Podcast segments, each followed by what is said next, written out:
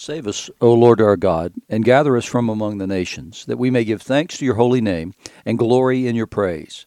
Blessed be the Lord, the God of Israel, from everlasting to everlasting. And not all the people say, Amen. Praise the Lord. Those are verses 47 and 48 of Psalm 106, verses 19 to 48 of which are the psalm appointed for today, Monday, November the 21st, 2022. You're listening to Faith Seeking Understanding, and I'm your host, John Green. We are, in some ways, it, it, to understand the liturgical church um, is to actually understand what's getting ready to happen. We're out of step with the world in some ways because the, the liturgical year ends on Saturday of this week and begins on Sunday with the first Sunday of Advent. We begin by looking forward to the coming of Christ and that's when the liturgical year begins. So when we have uh, uh, everybody else is celebrating New Year, well, we've already come past that.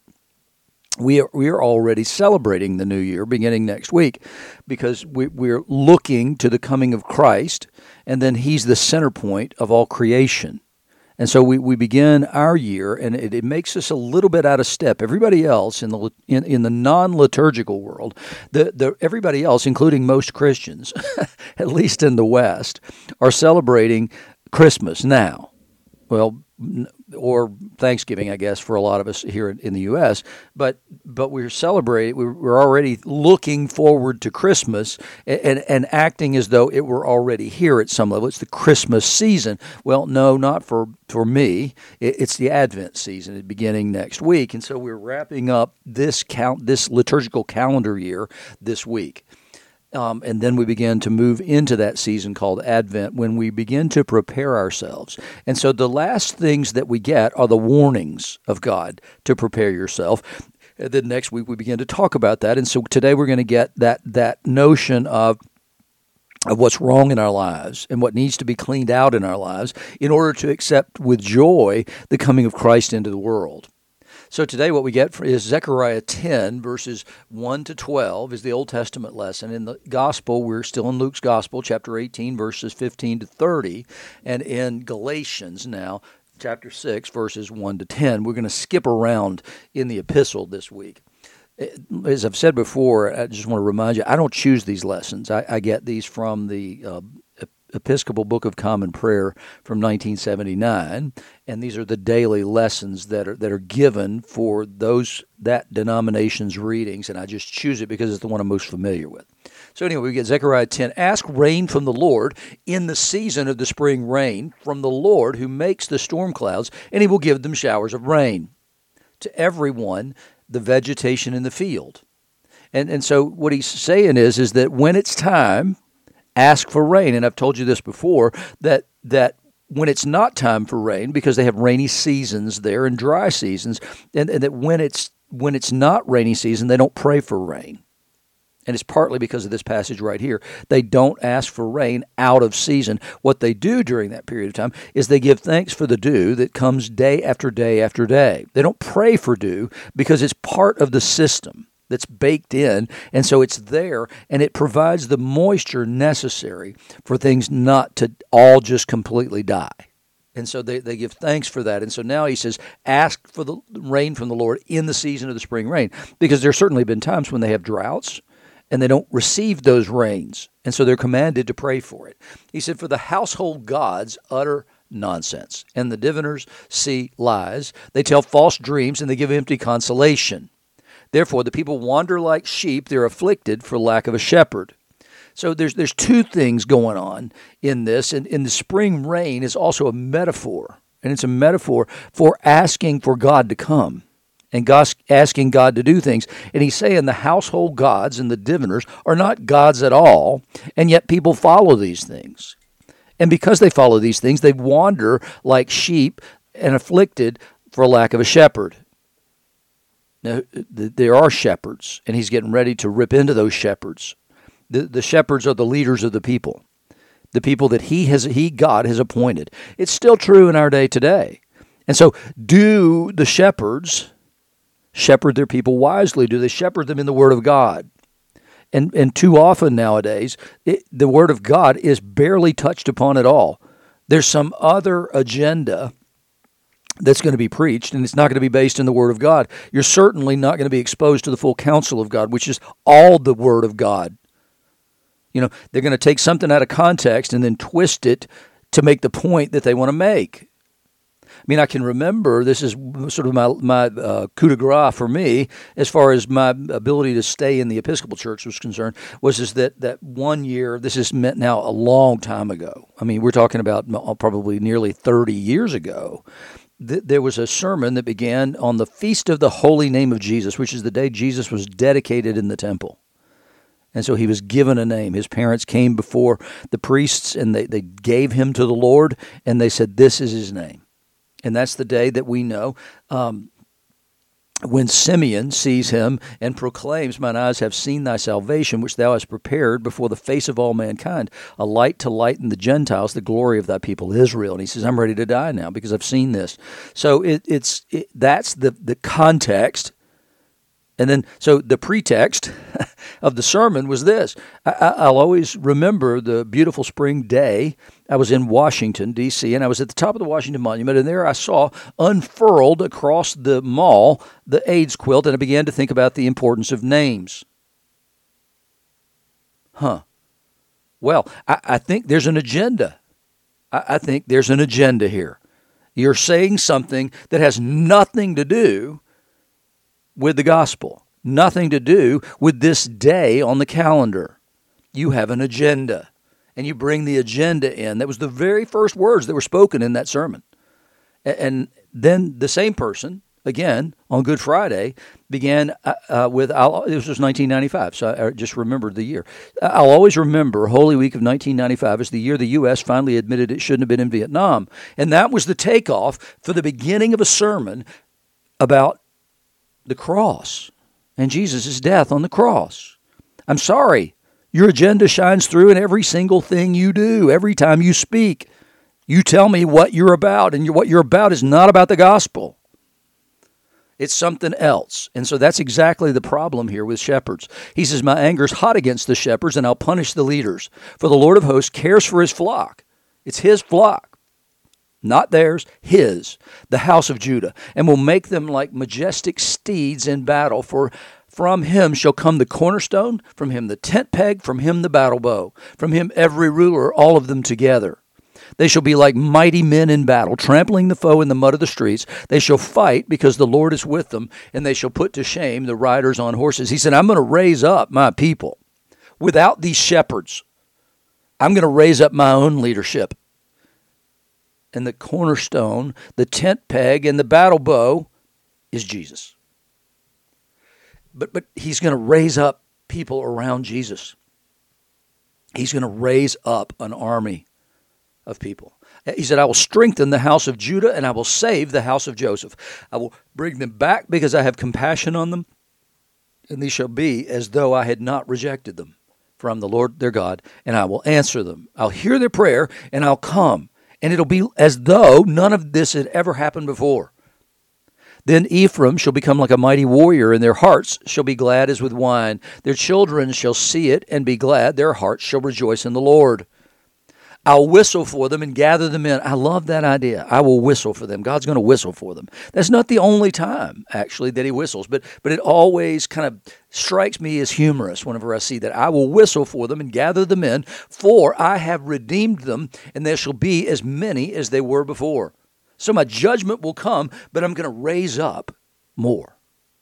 Though I scattered them among the nations, yet in far countries they shall remember me, and with their children they shall live and return. I will bring them home from the land of Egypt and gather them from Assyria. These are the two places they went in the time of Jeremiah.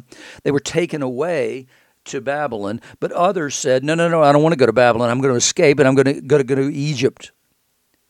And so he says, I'll gather them from Assyria and I'll bring them to the land of Gilead and to Lebanon till there's no room for them. He shall pass through the sea of troubles and strike down the waves of the sea, and all the depths of the Nile shall be dried up. The pride of Assyria shall be laid low, and the scepter of Egypt shall depart. So the people where my people are currently lodging, someplace away from the promised land, I'm going to bring them back from there. And I'm going to pass judgment on those two nations when I do that. I will make them strong in the Lord, and they shall walk in his, na- in my, his name, declares the Lord. In the gospel today, they were bringing even infants to him so that he might touch them. And when the disciples saw it, they rebuked them. The children were, were not valued in that culture, not greatly. They, they, they just, it was until you come of age well, we don't know whether you're going to come of age, is the first thought. But then, so, because we don't know if you're going to survive that long. But until you're taught and you're able to take your place in the synagogue, then you're really not very important to anybody outside your family. But Jesus called to them, to him, called them, the disciples to him, saying, Let the children come to me and don't hinder them. For to such belongs the kingdom of God. Truly I say to you, whoever does not receive the kingdom of God like a child shall not enter it. So Jesus is saying you've got to humble yourselves before the Lord. They are the perfect example of the way you approach the throne and come into the kingdom, is what Jesus is saying. You got to be like them. And he, he's bringing them, these children, into the kingdom. And a ruler asked him, Good teacher, what must I do to inherit eternal life? So there's a ruler there who wants to know, Good teacher, what must I do to inherit eternal life? That's an odd question. What is it? What, what do you have to do to inherit anything? Well, you have to be born into the right family. You have to be born into the right family. You have to do the things that are required of a child in that family, and then you can receive the inheritance because you can be disinherited for failing to be the kind of person to carry on that family name. So, what do I have to do to inherit eternal life?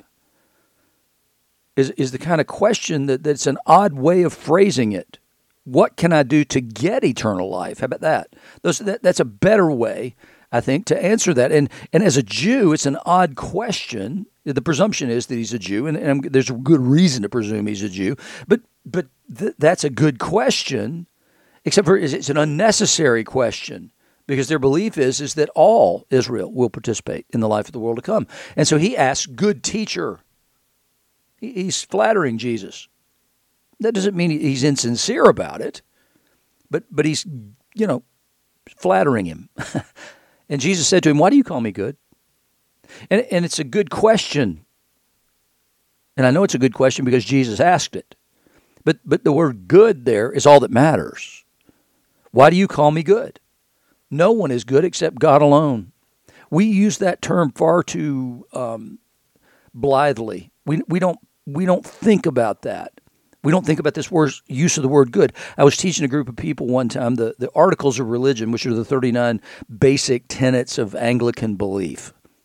So Anglican is Church of England, the Episcopal Church, and, and, its branches in, in about 37 other places.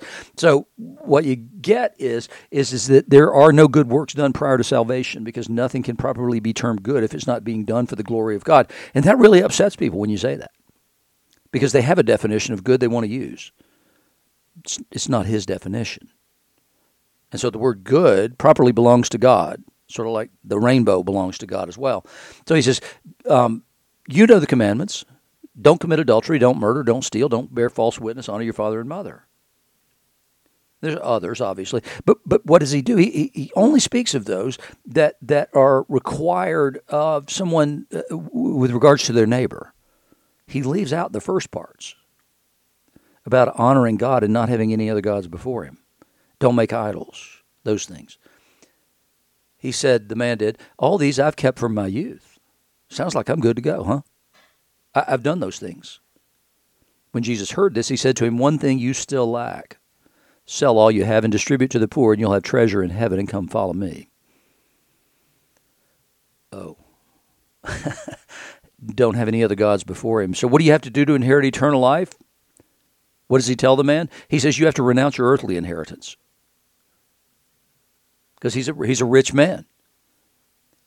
Sell all you have and distribute to the poor, and you'll have treasure in heaven. You lack one thing. I have everything. Mm-hmm. And you need to get rid of it because it owns you. You don't own it. It owns you. And the proof is this. When he says, Come and follow me, he says, Well, when he heard these things, he became very sad, for he's extremely rich. In other words, I can't I can't do that. This stuff is too important to me. But what it says is that I don't see the value exchange in stuff that I can't see. I don't see that I'm exchanging this for something of greater worth and value because I can't see that stuff. So I, I, it's it's like so many people. I want eternal life, but not at the price of giving up my earthly inheritance. No, I'm not going to give that up in order to have that. And, and Jesus is just showing that this owns you, and you don't love God with all your heart, soul, strength, and mind. You might be doing the, the commandments vis a vis your neighbor, but you're, you're not loving God. You're clearly showing that you want to be in control. Is Jesus, seeing that he becomes sad, said how difficult it is for those who have wealth to enter the kingdom of God. It's easier for a camel to go through the eye of a needle than for a rich person to enter the kingdom of God. Those who heard it said, Then who can be saved? And he said, What's impossible with God is what's impossible with man is possible with God. And Peter said, Hey, we've left our homes and followed you. We left everything else behind. We've done that. And he said to them, Truly, truly, I say to you, there's no one who's left house or wife or brothers or parents or children for the sake of the kingdom of God who will not receive many times more in this time and in the age to come eternal life. And th- there's a huge truth in that, and I've experienced it. When we were in Pawleys Island, I, I, we were we were treated like children of, of many people. They would do anything in the world for us. And and if they went on vacation, sometimes they would say, "Hey, why don't you come with us? We'll we'll you know you can stay at our place. You can you know whatever." I know that when for a long time when I went there, all I had to do was call a couple of people and say, "Hey, can I stay there?" And I can still do that today. Some of those people have died. That's the reason I said, "Yeah, I used to be able to do that." But but I could still do that today. I don't need a place at the beach. I can go see somebody and stay with those people at the beach, and they'll be happy to provide for me and show me hospitality. And that's what that means. And and then I got treated like a son in some of these families. I mean, I, I grieved in 1999 when my father died. But then I had a couple of other older men who essentially stepped into that same role. They didn't know that, they didn't intend to do that, but they became sort of mentors and advisors for me, even though I was in my almost 40 years old. I still needed those men. And it was a blessing in my life. And I, and I, I mourned their loss. Probably not at the same level I mourned my father, but close, because that's how that relationship was in the epistle, Paul is wrapping up his epistle to the Galatians and he's telling them basically how to live. Brothers, if anyone's caught in any transgression, you who are spiritual should restore him in a spirit of gentleness. Keep watch on yourself, lest you too be tempted. So what he's saying there is, is that, that you restore him in a, in a spirit of gentleness because you're equally susceptible to temptation. You're no stronger than they are. They just happen to have fallen, and, and your job is to restore them with gentleness and why do you do that? Well, because you're going to need it too. He says, Bear one another's burdens and so fulfill the law of Christ. And bearing one another's burdens, there's a difference. He's going to say something in a minute. Each will have to bear his own load. So, bearing a burden, is, there's, there's a certain amount that we all have to carry because of life. A burden is something in excess of that. You know, so so things in life that happen that that are much more than the norm things you have to deal with death, injury, um, financial setback, all those kinds of things. He says, bear one another's burdens, come alongside that person and help them when they need you. For if anyone thinks he's something when he's nothing, he deceives himself. So don't set yourself above your brother. No, no, no. Humble yourself to help them bear that load. He said, Let each one test his own work, and then his reason to boast will be in himself alone and not in his neighbor. For each will have to bear his own load. And that's one of the things that's so difficult for people to understand. And that is, is that, that the way we understand this is, is that there are some people who will willingly cast their load upon you. They act like they're overburdened, and you're listening to their story thinking, I carry more than that on a daily basis.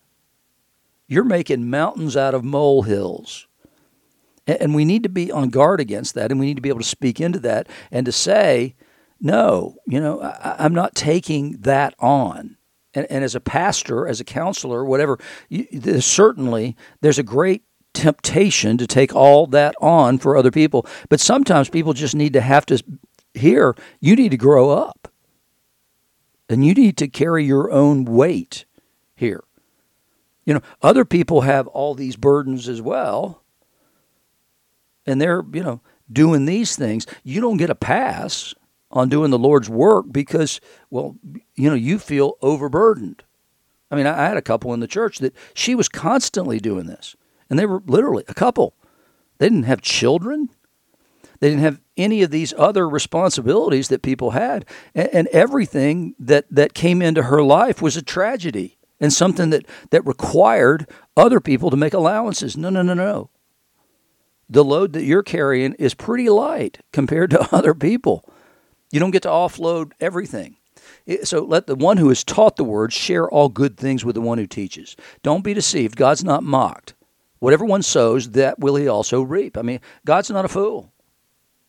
And, and rewards are commensurate with effort.